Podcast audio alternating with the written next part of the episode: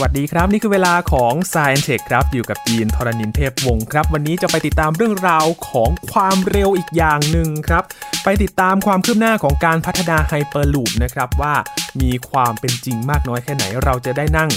ยานที่เรียกได้ว่าขับเคลื่อนได้เร็วมากๆเลยนะครับ จะเป็นยังไงวันนี้อัปเดตกันกับพี่หลามที่รักบุญปรีชา หรือว่าพี่หลามจิโกไอทีใน Science Tech ครับ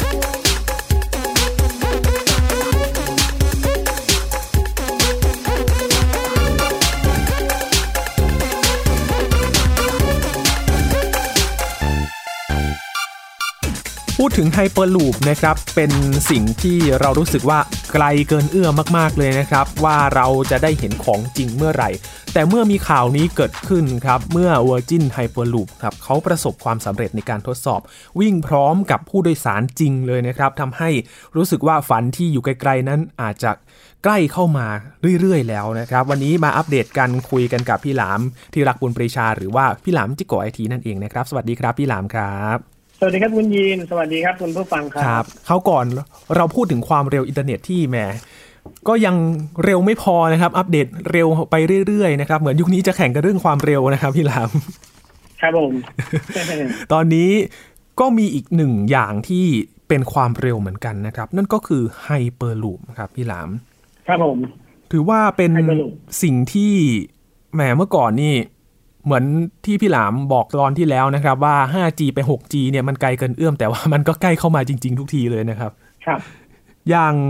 ล่าสุดนะครับเพิ่งมีการประกาศมาเมื่อวันที่ 8 พฤศจิกายนที่ผ่านมาครับของบริษัท Virgin Hyperloop นะครับเป็นผู้พัฒนานวัตกรรม Hyperloop ที่เขาเอามนุษย์จริง ๆ นะครับ ไปนั่งในยาน Hyperloop นี่แหละครับ ไปทดสอบความเร็วระยะทาง 500 เมตร ใช้เวลาเพียงแค่ 15 วินาทีเท่านั้นครับพี่หลาม อัตราเร็วอยู่ที่ 172 กิโลเมตรต่อชั่วโมง ซึ่งจริง ๆ แล้วเนี่ย ครับผม ถ้าเขาทดสอบในระยะทดสอบเนี่ยเขาบอกว่าความเร็วสูงสุดที่เขาทำได้เนี่ย 1,000 กิโลเมตรต่อชั่วโมง อืม ก่อนหน้านี้เนี่ยทดสอบมาแล้ว 400 ครั้งด้วยกันแต่ไม่มีผู้โดยสาร แต่พอคราวนี้เนี่ยให้ผู้โดยสารทดสอบนั่งสองคนก่อนนะครับ ครับ ก็เลยว้าวมากเลยนะครับ แต่ว่าก็ทำความเร็วได้อยู่ที่ 172 กิโลเมตรต่อชั่วโมง พอสิ่งแบบนี้เกิดขึ้นเนี่ย มันจะเป็นอย่างไรต่อไปล่ะครับพี่หลาม ก็จริงๆ มันเป็นความพยายามของมนุษย์เรานะฮะ ที่จะสร้างระบบการเดินทางแบบใหม่ขึ้น ครับ ต้องเล่าย้อนไปนิดนึงครับว่าทุกวันนี้เนี่ยเราพยายามสร้างระบบการเดินทางหรือว่าระบบขนส่ง ที่มนุษย์สามารถเดินทางได้บนภาคพื้นดินเนี่ยนะครับ ครับ เร็วที่สุดก็คือเป็นรถไฟฟ้าความเร็วสูงใช่ไหมฮะ อืม เป็นรถไฟความเร็วสูง ครับ ซึ่งอย่างชินกันเส้นนะครับ ของญี่ปุ่นหรือว่ารถไฟหัวจรวดของประเทศจีนนะ ค ค รั รับ บ ก็มีความเร็วในระดับ 200 ถึง 300 กิโลเมตรต่อชั่วโมงแล้ว ทุกวันนี้นะครับ อืม นะฮะแล้วก็ความเร็วระดับนี้เนี่ย มันทำให้มนุษย์เนี่ยสามารถเดินทางไปไหนมาไหนได้ด้วยความเร็วระดับนั้น ซึ่งเร็วมากๆแล้วก็จริง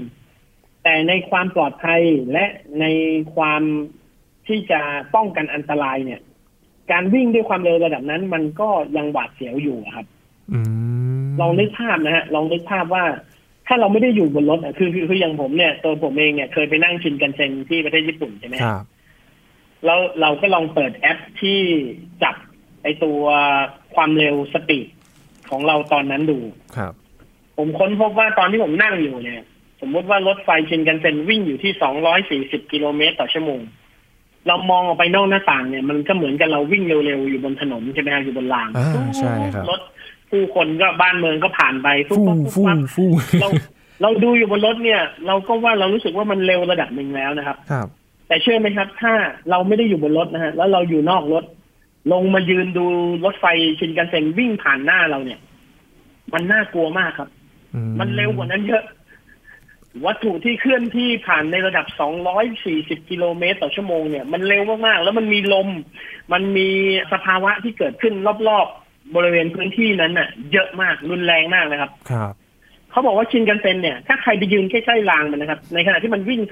240 กิโลเมตรต่อชั่วโมงเนี่ย ยืนห่างรางสักประมาณ 5 เมตรนะครับ คุณยินว่าไกลไหมครับ ก็ระดับหนึ่งนะครับห้าเม ไกล ตร พอสมควรนะ เหมือน ใช่ครับ เหมือนความสูงของของสะพานลอยอ่ะนะ ครับ ห่างกันขนาดนั้นเลยนะ อืม เราสามารถถูกดูดเข้าไปในใต้ท้องรถไฟไฟรถไฟความเร็วสูงคันนั้นได้นะครับ โอ้โห ลมที่เกิดขึ้นเนี่ยมันดูดรุนแรงมาก ครับ นะฮะอันตรายมากๆนะครับ อืม แล้วถ้าเราต้องวิ่งอยู่ไปในสภาวะแวดล้อม เช่น มีลมฝน มีพายุ หรือมีลมพัดแรงๆ ตามสถานที่ที่ไหนสักแห่งหนึ่งเนี่ย ครับ การวิ่งด้วยความเร็วสูงระดับนั้น หรือเร็วไปกว่านั้น เป็นเรื่องที่อันตรายมาก อืม ๆนะครับ มนุษ ครั ย์ บ เราก็เลยพยายามคิดว่างั้นเราจะต้องหาวิธีที่จะไปให้ได้เร็วกว่านี้นะฮะคือการทะลุขีดจำกัด 350 กิโลเมตร เนี่ย มันเป็นเส้นแบ่งบางๆเลยนะครับ ระหว่างการเดินทางบนพื้นโลกกับการบิน ครับ เพราะว่าเครื่องบินโดยสารเนี่ยลำเล็ก ๆ นะครับ จะเทคออฟลอยฮะพาก้อนเหล็กขนาดใหญ่หนักหลาย ๆ ตันเนี่ยลอยขึ้นไปบนอากาศได้เนี่ย ต้องใช้ความเร็วประมาณ 400 กิโลเมตรขึ้นไป อืม นะฮะ 400 กิโลเมตรต่อชั่วโมงขึ้นไป ครับ รถไฟก็เหมือนกัน ถ้ารถไฟวิ่งกันถึงระดับ 400 กิโลเมตรต่อชั่วโมง โอกาสบินก็มีสูงมากนะครับ โอ้ ใครยื่นแขนออกไปนอกหน้าต่างเนี่ยทำมือเป็นคล้ายๆปีกเนี่ยเผลอๆรถไฟบินได้เลยนะ โห เพราะฉะนั้นมันอันตรายมากๆมนุษย์ อ่า เลยก็เลยพยายามที่จะสร้างนะครับก็เลยมีคนหลาย ๆ คนหลาย ๆ ฝ่ายพยายามคิดจะสร้างการเดินทางในระบบท่อขึ้นมา อืม เพราะว่าท่อเนี่ยมันเป็นระบบปิด ครับ แล้วก็มันจะช่วยป้องกันเราจากสภาวะแวดล้อมภายนอก อืม แล้วก็ทำให้เราสามารถสร้างสภาวะที่ไม่มีแรงต้านเกิดขึ้นได้ในท่อใบนี้นะฮะแนวคิดไฮเปอร์ลูปจึงเกิดขึ้นครับ ก็คือพยายามที่จะให้มนุษย์เนี่ยเดินทางไปได้เร็วกว่านี้ เลยหลัก 400 กิโลเมตรขึ้นไป ไปถึง 500 600 700 กิโลเมตร ไปจนถึง 1,000 กิโลเมตร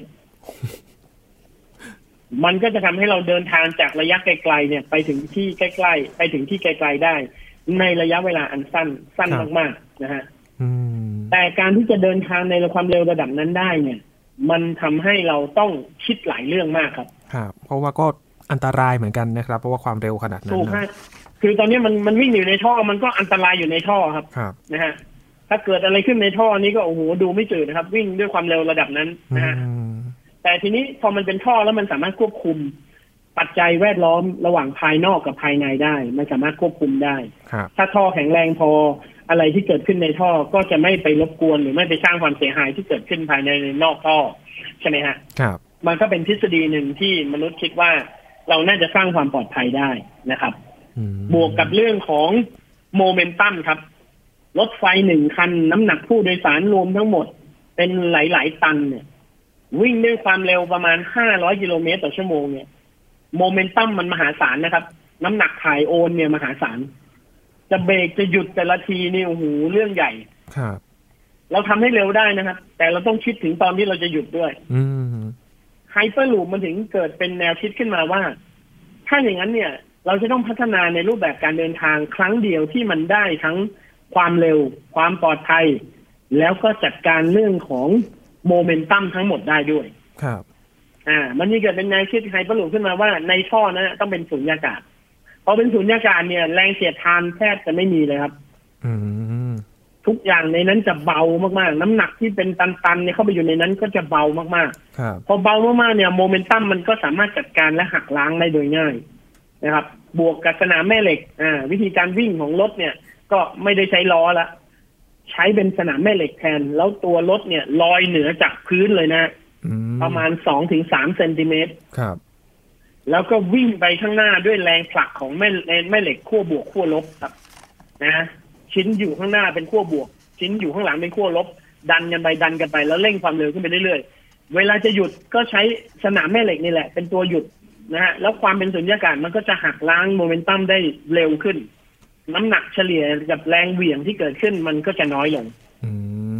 ม นี่คือจินตนาการที่มนุษย์สร้างขึ้น ครับ นะฮะจากการเดินทางด้วยไฮเปอร์ลูปแต่วันนี้มันยังไม่เป็นจริง เพราะเรายังไปไม่ถึงจุดนั้น อืม เรายังทำให้มันเป็นสุญญากาศร้อยเปอร์เซ็นไม่ได้ ครับ เรายังทำให้ท่อมันยาวไกลขนาดเป็นร้อยร้อยๆกิโลไม่ได้ เรายังสร้างท่อแบบนั้นไม่ได้ อืม สังเกตสิครับว่าตอนเขาทดลองเนี่ยทดลองแค่ห้าร้อยเมตร ใช่ครับ ใช่ไหมฮะ แล้วสองคนที่ไปนั่งนั้นใครรู้ไหมครับ เอ่อ คนหนึ่งเป็นผู้ชายเนี่ย คนผู้ชายเนี่ยเป็นหัวหน้าวิศวกรของโครงการนี้ ครับ เขาคือคนแรกถ้าจะมีคนตายนะ คนเนี้ยต้องเป็นคนแรกที่จะต้องตาย อืม ว่าว่าต้องทดสอบ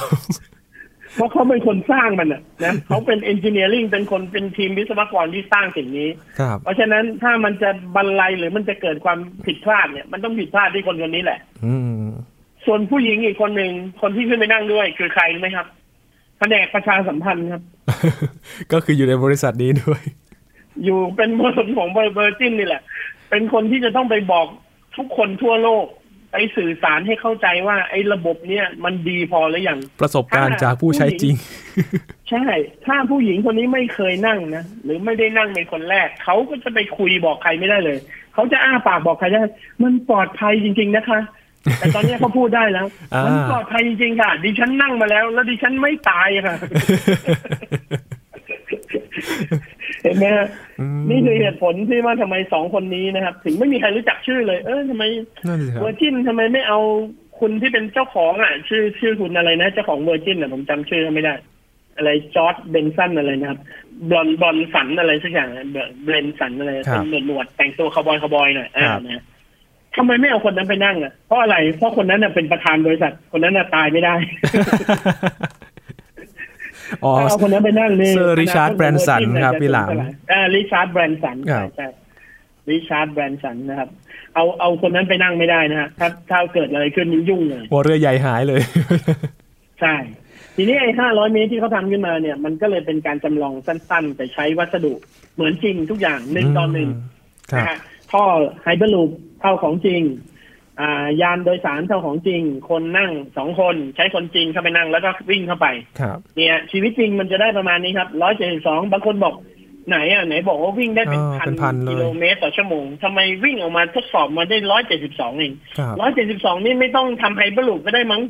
เอารถเก่งบ้านเราก็วิ่งได้ เออ นะแล้วห้าร้อยเมตรเนี่ยนะฮะสิบห้าวินาทีเนี่ย ถ้าเอารถยนต์ขับเนี่ย ผมว่าก็ก็ประมาณช้ากว่านั้นประมาณสามสี่วินาทีนะ อืม เออมันมันไม่ได้รู้สึกแตกต่างเลย แต่มันคือก้าวแรก ครับ มันคือก้าวแรกของมวลมนุษย์ว่าถ้าเราจะไปไกลกว่านี้ ถ้าเราจะไปมากกว่านี้ ถ้าเราจะไปเร็วกว่านี้ เราจะเจอกับปัญหาและอุปสรรคอะไรบ้างนะฮะถ้าไม่ทดลองของจริงนี่ไม่เจอนะครับ ครับอื เราไม่มีทางรู้เลยว่าสุญญากาศที่เราสร้างขึ้นเนี่ย ห้องนั้นนะฮะห้องสุญญากาศนั้นเนี่ย จะมีแรงดันอากาศประมาณ 0.001 โอ้โห มีความกดอากาศติดลบนะฮะ ครับ ติดลบประมาณ 1,000 เท่านะครับ 0.0001 อื ประมาณหนึ่งพันเท่าหรือหนึ่งหมื่นเท่านี่แหละนะฮะมันแทบจะเป็นอวกาศเลยอะในนั้นน่ะ โอ้โห นะฮะคือมีคือมีอากาศเบาบางมาก ครับ ๆ แล้วเราก็จะได้รู้ความจริงว่า วัตถุที่มีหนักๆและที่มีน้ำหนักมากๆ เข้ามาอยู่ในความกดอากาศระดับนั้น แล้วมันจะเหลือน้ำหนักแค่ไหน เหลือโมเมนตัมแค่ไหน อืม การจะเบรกจะเบรกทำยังไงนะ ค ครับ รับ แต่สิ่งที่มนุษย์ยังต้องเผชิญเนี่ยยังอีกยาวไกลมากๆ เพราะว่าเราจะสร้างท่อเนี่ย ให้มันวิ่งไปทั่วโลกได้ยังไง โห มัน ท่อ วาง นี้จะต้องได้รับการ โคงข่ย ดูแลดีแค่ไหน ครับ ลองนึกดูนะฮะ เกิดสร้างท่อพาดผ่านถนนตรงคลองตันขึ้นมา เนี้ย มีมีรถคนขี้เมาสักคนหนึ่งวิ่งไปเฉียวท่อปุ๊บปุ๊บอากาศรั่วเข้าไปหน่อยหนึ่งจบเลยนะฮะไฮเปอร์ลูปจบเลย วิ่งมานี่หัวทิ่มเลยนะฮะเจออากาศเข้าไปเนี่ย อืม นะฮะ เพราะฉะนั้นยังมีอีกหลายเรื่องมาก ๆ ถามว่า ครับ อนาคตใกล้เข้ามาหรือยังยังครับ ครับ วันนี้เราเพิ่งเริ่มต้นที่จะเดินไปสู่อนาคต แต่เรายังไม่เห็นหนทาง หรือจุดหมายปลายทางที่อยู่ข้างหน้าเลย เพราะฉะนั้นไฮเปอร์ลูปเนี่ย ผมว่าเผลอๆสุดท้ายนะฮะเราอาจจะไม่ได้เดินทางด้วยวิธีนี้ก็ได้ อืม เพราะผมว่ามันยากไป เงื่อนไข เอาจริงๆ แล้วเงื่อนไขเยอะเหมือนกันนะครับพี่หลามที่ต้องคำนึง คือจะวิ่งความเร็วสูงขนาดนั้นบนพื้นดินเนี่ย ผมว่าบินเลยง่ายกว่าไหม อืม นะเพราะว่าความเร็วที่วิ่งกันอยู่ทุกวันนี้ในอุดมคติของไฮเปอร์ลูปเนี่ยคือหนึ่งพันกิโลเมตรต่อชั่วโมงเนี่ยก็เท่ากับความเร็วเครื่องบินครับ เครื่องบินก็วิ่งอยู่ประมาณนี้ครับแปดร้อยเก้าร้อยพันกว่าพันนิดๆนะฮะเลยพันสามร้อยขึ้นไปก็เท่ากับหนึ่งมักละใช่ไหมฮะหนึ่คงรับ มักเสียง อืม คือเร็วกว่านั้นไปก็เร็วกว่าเสียงละ ครับ ผมว่าบินเอาง่ายก ว่านะ แต่ไม่ต้องบินสูงไงคือบินเตี้ยๆแล้วก็บินบินไปบินบินใกล้ๆอะไรเงี้ย บินระยะสั้น หาวิธีที่จะขึ้นและลงและจอด อืม ด้วยวิธีการที่มันง่ายกว่านี้อะไรเงี้ย ผมว่าการที่เราไปเสี่ยงทำท่อเนี่ยโอ้โหอันตรายดูแลยาก ครับ ต้นทุนสูงความเสี่ยงสูง แล้วถ้าท่อนี้พังนะ เส้นทางนี้ไปก็ไปไม่ได้เลยนะ ตามทั้งระบบ ำอื่นก็ไป เลย ไม่ได้ ถูกไหมฮะ ครับ แต่ถ้าเราบินไปเนี่ยลำหนึ่งพังเอาลำต่อไปบินต่อได้อากาศยังว่างอยู่อะ อ่า นะ อืม แล้วมันก็จะมีบริษัทหนึ่งซึ่งอาจจะเป็นข่าวไม่ใหญ่โตเท่าเวอร์จิน ค นะค รั รับ บก็คือบริษัทของเกาหลี บริษัทโคเรลบริษัทชื่อโคเรลนะฮะ Korail ไม่ใช่โคเรีย ครับ โคแล้วก็คำว่าเรลที่แปลว่ารถไฟ บริษัทนี้ก็เคยเป็นบริษัทที่ประสบความสำเร็จในการทำรถไฟแบบแมกเลสนะครับ ก็คือรถไฟที่เป็นสนามแม่เหล็กไฟฟ้า แต่เป็นระบบเปิด อืม วิ่งอยู่บนรางแม่เหล็กไฟฟ้าเลยนะ ค ค รั รั บบ ตัวนั้นเนี่ยสามารถทำความเร็วได้ถึง 700 กว่ากิโลเมตรต่อชั่วโมง โห เร็วระดับเดียวกันกับเครื่องบินเจ็ตนะครับนะฮะเร็วระดับเดียวกันกับเครื่องบินโดยสารเลย ครับ นะครับแต่ว่าก็สามารถวิ่งได้ในระยะสั้นๆ ยังไม่สามารถวิ่งให้บริการแบบเต็มที่ได้ อืม เพราะว่าการเข้าจอดในแต่ละสถานีอะไรเงี้ย มันยังต้องมีพัฒนาการอยู่ ครับ สมัยก่อนนะครับคุณยีนชินกันเซ็นเนี่ย จะเข้าจอดแต่ละสถานีได้เนี่ยนะฮะใช้เวลานานมากนะครับ อืม เขาต้องออกแบบระบบเบรกแล้วเขาก็ต้องให้คนไม่สามารถยืนอยู่บนชานชาลาได้ ครับ ทุกคนต้องหลบไปก่อนเพราะชินกันเซ็นมันวิ่งมาสองร้อยกว่าเนี่ย อ่า ถ้าเกิดมันเบรกไม่อยู่เนี่ยโอ้โหมันวินาศสันตโลเลย ครับ นะฮะ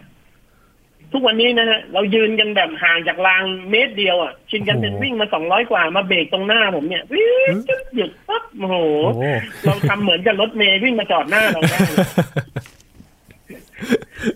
กว่าจะถึงจุดนั้นได้คเนี่รั ย บ เราก็พัฒนากันมาเป็นหลายสิบปีอะเพื่อ ม ที่ให้มันปลอดภัยมากยิ่งขึ้น โอ้แต่ยินก็แปลกใจเหมือนกันนะครับ เพราะยินเคยไปนั่งครั้งหนึ่งเหมือนกัน ไป เป็นไงครับ จากโตเกียวไปโอซาก้านี่แหละครับ ก็จับความเร็วได้เหมือนกันนะครับประมาณ 245 กิโลเมตรต่อชั่วโมง ใช่แล้ว ก็แปลกใจเหมือนกันว่าทำไมเราไปยืนอยู่ใกล้ชานชาลาได้นะครับ เพราะว่าระบบระบบการจัดการนะฮะ โอ้ หลาย ๆ อย่าง กว่าจะพัฒนา เขา ได้ ก็ต้องพัฒนาขึ้นมานะฮะ ครับ เขาต้องเบรกไกลมากเลย อืม คือสังเกตว่าตอนก่อนจะเข้าสถานีเนี่ย ความเร็วของชินกันเซ็นมันจะลดลงเหลือประมาณร้อยหกสิบก่อน แล้วก็ลงมาเหลือร้อยี่สิบ ครับ แล้วตอนเข้าเข้าสถานีเนี่ยมันจะเหลือแค่ประมาณร้อยกิโลเมตรต่อชั่วโมง อืม ไม่งั้นเบรกไม่อยู่ครับ ถ้า ครับ วิ่งเข้าไปสองร้อยสี่สิบนี่โอ้โห บันเทิงแน่นอน ตาย กระ แล้ เด็น ว กันแน่นอน ครับ นะฮะ แล้วอย่างโคเรลเนี่ยแหละครับเขาทดสอบไฮเปอร์ลูปเป็นยังไงบ้างครับ ใช่เขาก็ทดสอบไฮเปอร์ลูปแต่ว่าสิ่งที่เขาทดสอบเนี่ยมันมันดูย้อนหลังจากเวอร์จินไปเยอะพอสมควร ครับ คือเขาทดสอบในสัดส่วนที่ไม่เท่าจริงนะฮะคือเขาสร้างท่อขึ้นมาจำลองขึ้นมาในอัตราส่วนหนึ่งต่อสิบเจ็ด แล้วก็ใช้การคำนวณน้ำหนักในสัดส่วนเท่าของจริงนะฮะลดขนาดลดสเกลลงหนึ่งต่อสิบเจ็ดแล้วก็สร้างเป็นรถไฮเปอร์ลูปขึ้นมา แล้วก็วิ่งวิ่งในนั้น ครับ วิ่งได้เป็นพันกิโลเมตรต่อชั่วโมงเลย โอ้เร็วมาก อื แต่อย่าลืมว่ามันคืออุปสรรคที่น้อยกว่าของจริงสิบเจ็ดเท่า อืม ใช่ไหมฮะ ครับ แล้วก็แถลงข่าวมาดูยิ่งใหญ่มากเลย โอ้โหประสบความสำเร็จยิ่งกว่าเวอร์จินอีกเวอร์จินใช้คนนั่งได้ร้อยเจ็ดสิบสองกิโลเมตรเองต่อชั่วโมงเองนะฮะ อืม ในขณะที่โคเรลเนี่ยได้หนึ่งพันกิโลเมตรต่อชั่วโมงเลยนะโอ้โหสุดยอดมาก โอ้โหหนึ่งต่อสิบเจ็ดใครก็ทำได้ ครับ ผมเชื่อว่าไอ้หนึ่งต่อสิบเจ็ดเนี่ยเวอร์จินน่าจะทำมาแล้วเมื่อประมาณห้าปีที่แล้วอะใช่ไหมฮะ ครับ มันต้องของจริงสิ น้ำหนักเท่าจริงหนึ่งตอนหนึ่งสิ คุณถึงจะได้เห็นอุปสรรคและความยากลำบากที่แท้จริง ครับ ใช่ไหมฮะ ถ้าเอารถบังคับวิ่งมาเนี่ย ผมเอามือไปหยิบไปไปหยุดมันไว้ให้มันเบรกเนี่ย ผมก็ทำได้ถูกไหม อืม เพราะว่าสเกลมันเล็กกว่าเรามากนะฮะเราสามารถใช้พลังที่เรามีอยู่เนี่ย ในการหยุดมันได้ แต่พอมันเป็นสเกลหนึ่งตอนหนึ่งแล้วเนี่ย มันไม่มีมนุษย์ตนไหนจะมาหยุดรถคันนี้ได้นะครับ ครับ มันยากมาก อืม ๆ เพราะฉะนั้นถ้าถามว่าใครเจริญกว่ากันเนี่ย ผมว่าโคเรลเนี่ยยังล้าหลังจากเวอร์จินประมาณสี่ถึงห้าปีเลย ครับ การที่เขาออกมาเป็นข่าวแล้วก็มาโฆษณาอะไรนู่นนี่นั่นเนี่ยผมว่ามันเป็นเชิงการตลาดที่จะหาทุนทำต่อไปมากกว่า อืม นะครับคแต่รับ สุดท้ายแล้วเนี่ยต้องรอดูอย่างอีลอนมัสนะครับ หรือว่าเวอร์จินอะไรเงี้ยฮะนะฮะบริษัทเหล่านี้เนี่ย โอ้โห ทุนหนาจริงนะครับ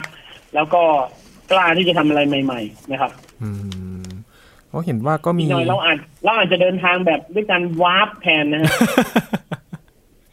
ผมว้า ว่าว ท เลย ฤ เหรอษฎีที่ ทฤษฎีที่ ที่ทางสถาบันเซิร์นทำอยู่อ่ะ ครับ ลาร์ลาร์คอริดอนฮอลิดอร์นะครับ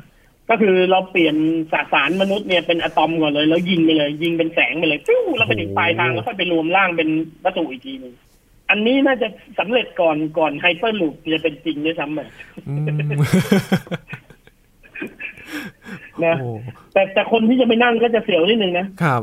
ทุกคนก็จะถามเป็นคำเดียวกันว่า ไอ้ตอนที่เปลี่ยนเป็นอะตอมเนี่ยแล้วกลับมาเป็นโมเลกุลเหมือนเดิมเนี่ยนะฮะ รู้สึกยังไงบ้าง เป็นวัตถุเหมือนเดิมเนี่ย เราจะเป็นเหมือนเดิมใช่ไหม นั่นสิครับพี่ครับเราจะไม่สลายไปก่อนใช่ไหมครับ นั่นน่ะสิมันมันจะกลับมาร้อยเปอร์เซ็นต์นะ ไม่ใช่ว่ากลับมาอีกทีหนึ่งแขนขาดอะไรเงี้ยเออไม่มีแขนอะไรเงี้ยโอ้ตายละ โอ้โหแต่ความคิดมนุษย์เรานี่ก็ล้ำลึกไปเรื่อยๆเลยนะครับ พยายามที่จะหาเรื่องของการเดินทางอะไรอย่างนี้นะครับ อย่างล่าสุดที่บริษัท SpaceX ที่จะพานักบินอวกาศที่เป็นเจ้าเอกชนพาไปนะครับ ก็ ครับครับ โอ้จากชุดนักบินอวกาศเมื่อก่อนที่เราจะเห็นดูเทอะทะลุงลังนะครับ แต่ตอนนี้โห ใช่ครับ เท่มากเลยนะครับพี่หลามชุดอวกาศ อ่าคือตอนนี้สเปซเอ็กก็เป็นเหมือนมอเตอร์ไซค์วินอวกาศ ที่นาซาไม่ต้องไม่ต้องบินไปเองแล้วฮะ ครับ นาซาไม่ต้องสร้างจรวดไม่ต้องส่งนักบินขึ้นไปด้วยตัวเองแล้ว สามารถไปจ้างบริษัทสเปซเอ็กแล้วก็เอาจรวดของสเปซเอ็กเนี่ยขึ้นไปส่งนักบินอวกาศของตัวเองขึ้นไปยัง ISS หรือว่าสถานีอ่าอวกาศอันนานาชาติได้ ครับ ส่งขึ้นไปทำงานได้เลย โดยการนั่งมอเตอร์ไซค์วินยี่ห้อสเปซเอ็กไป อืม นะฮะก็ประหยัดลงไปได้เยอะ เพราะว่า ครับ จรวดลำหนึ่งเนี่ย ยิงขึ้นไปบนอวกาศนะครับ หมู่มันมูลค่ามันเป็นหมื่นล้านอ่ะ ครับ ใช่ไหมฮะ สมมุติ อืม เราจ้าง SpaceX สักประมาณห้าพันล้านเนี่ยเราก็ประหยัดไปตั้งครึ่งหนึ่งนะครับ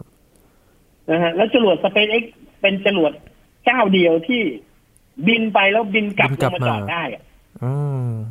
เออของนาซานี่บินไปปุ๊บลงทะเลอย่างเดียว ครับ โอ้สร้างมาต้องแพงนะทิ้งน้ำไปหมดเลย ครับ นะครับ อืมชวนพี่หลามวิเคราะห์อย่างนี้ครับ อย่างบริษัทเทคโนโลยีต่างๆ อย่างอวกาศโดยเฉพาะอวกาศที่จะมีนาซาเอซาอย่างเงี้ยครับที่เป็นเจ้าที่ ครับ เป็นหน่วยงานที่เป็นภาครัฐสนับสนุน พี่หลามมองว่าการที่เอกชนเข้ามาสนับสนุนเนี่ยมันจะไปทิศทางยังไงบ้างครับ มันจะช่วยส่งเสริมยังไงบ้างครับ ก็มันจะช่วยให้การพัฒนาด้านเทคโนโลยีทางด้านอวกาศ หรือการค้นคว้าสำรวจดวงดาวต่างๆ ของมนุษย์เรานะฮะ ครับ ก็จะทำได้เร็วขึ้น แล้วก็พัฒนาก้าวไกลยิ่งขึ้นนะฮะต้องบอกเลยว่าสมัยก่อนเนี่ยเรื่องพวกนี้เนี่ย มันเอกชนทำไม่ได้ เพราะว่ามันใช้ทุนมหาศาลมาก แล้วมันก็เป็นเรื่องของความปลอดภัย ครับ เป็นเรื่องของสิ่งที่รัฐบาลเท่านั้นควรจะทำ อืม แต่ปัจจุบันโลกมันเปลี่ยนไปแล้วครับ เราไม่กลัวว่าใครจะยิ่งใหญ่ จนกระทั่งเป็นผู้ยึดครองโลกได้อะไรเงี้ย ครับ เราก็มองว่าอย่างอย่าง SpaceX ของอีลอนมัสเนี่ย ต่อให้เขาบินไปดาวอังคารได้เองเนี่ย เขาก็ไม่สามารถยึดครองโลกได้หรอกอะไร อื เงี้ย ม ก็นาซาก็ต้องลดบทบาทตัวเองลงนะฮะ หน่วยงานของทางโซเวียต หรือว่าทางญี่ปุ่นทางจีนก็ต้องลดบทบาทตัวเองลง แล้วก็ให้เอกชนเนี่ยขึ้นมาทำอะไรแบบนี้มากยิ่งขึ้น อืม นะฮะอีลอนมัสก์เองก็มีโครงการที่จะไปสร้างโลกใหม่ที่ดาวอังคารนะครับ แต่ผมก็ยังนึกภาพไม่ออกว่าเราจะไปอยู่กันยังไง เพราะว่ามันไม่ใช่ดวงดาวที่มีชั้นบรรยากาศที่มนุษย์เราจะหายใจได้ อืม นะฮะเราจะใส่ชุดอวกาศทุกวันเราจะอยู่ได้ยังไงอะ ครับ อยู่ในโดมครอบอะไรเงี้ย แล้วก็เราจะทนรังสีสนามแม่เหล็ก หรือรังสีต่างๆ จากดวงอาทิตย์ได้ยังไง ครับ มันมันมันยังไม่มีอะไรบ่งชี้ว่าเราไปอยู่บนนั้นได้อะ อืม นะฮะ ครับโอ้ จริงๆเป้าหมายของมนุษย์คือมองหากาแล็กซี่ใหม่ ๆ ที่มันมีสภาพแวดล้อมคล้ายๆ กับโลกของเรานะครับ ครับ คือมันเกิดขึ้นยากมากนะคุณยิน อืม มันไม่ใช่ว่ามีน้ำมีต้นไม้มีสิ่งมีชีวิตอย่างเดียว ครับ อย่างโลกเราเนี่ย มันประกอบด้วยหลายอย่างมากครับ ประกอบด้วยแกนแม่เหล็ก แกนแม่เหล็กเนี่ย มันสร้างแรงดึงดูดทำให้เราสามารถเดินและยืนและเคลื่อนไหวไปมาอยู่บนโลกได้ ครับ เสร็จแล้วไอ้แกนแม่เหล็กเนี่ย มันยังไปขู่กับชั้นโอโซน สร้างเป็นฉนวนป้องกันรังสีต่างๆ จากดวงอาทิตย์อีกด้วย อืม ใช่ไหมฮะ มันดรอปรังสีต่างๆ เหลือแค่ แสงและความร้อน ที่ลงมาแล้วกลายเป็นประโยชน์ต่อสิ่งมีชีวิตต่างๆ บนโลกได้ เราจะหาดาวดวงไหนที่มีชั้นโอโซนแบบนี้ มีอุณหภูมิที่พอเหมาะ แล้วมีแกนแม่เหล็กของโลกที่ยังทำงานได้ดีอยู่ ครับ หายากมากนะ โอ้แรไอเทมมากๆเลยครับพี่หลาม ใช่ ผมว่านะเรานี่แหละมนุษย์ต่าง ดาว ไม่มีไม่มีมนุษย์ต่างดาวอื่น ๆ แล้วครับ ไม่มีแล้วครับ ผมว่าเราเนี่ยฟลุกที่สุดในจักรวาลนี้แล้ว ครับ โอ้จะบอกว่าโชคดีก็โชคดีจริง ๆ นะครับ เราอยู่บนโลกนี้นะครับ มีอะไรที่ ใช่ ทำให้เราอยู่รอดได้ แต่ก็เป็นโจทย์ใหญ่เหมือนกันนะครับ ที่เราพยายามจะหา ใช่ ดาวอื่นๆที่เราพอจะอยู่ได้ ถ้าสมมติว่าโลกเนี่ยไม่ไหวแล้วนะครับ เพราะว่าปัญหาเรื่องสิ่งแวดล้อมอะไรอีกตามๆมามากมายเลยนะครับพี่หลาม ก็ต้อง ใช่ครับ รอดูต่อไปว่ามีการศึกษาอะไรต่างๆนะครับ เช่นเดียวกับไฮเปอร์ลูปที่ยังต้อง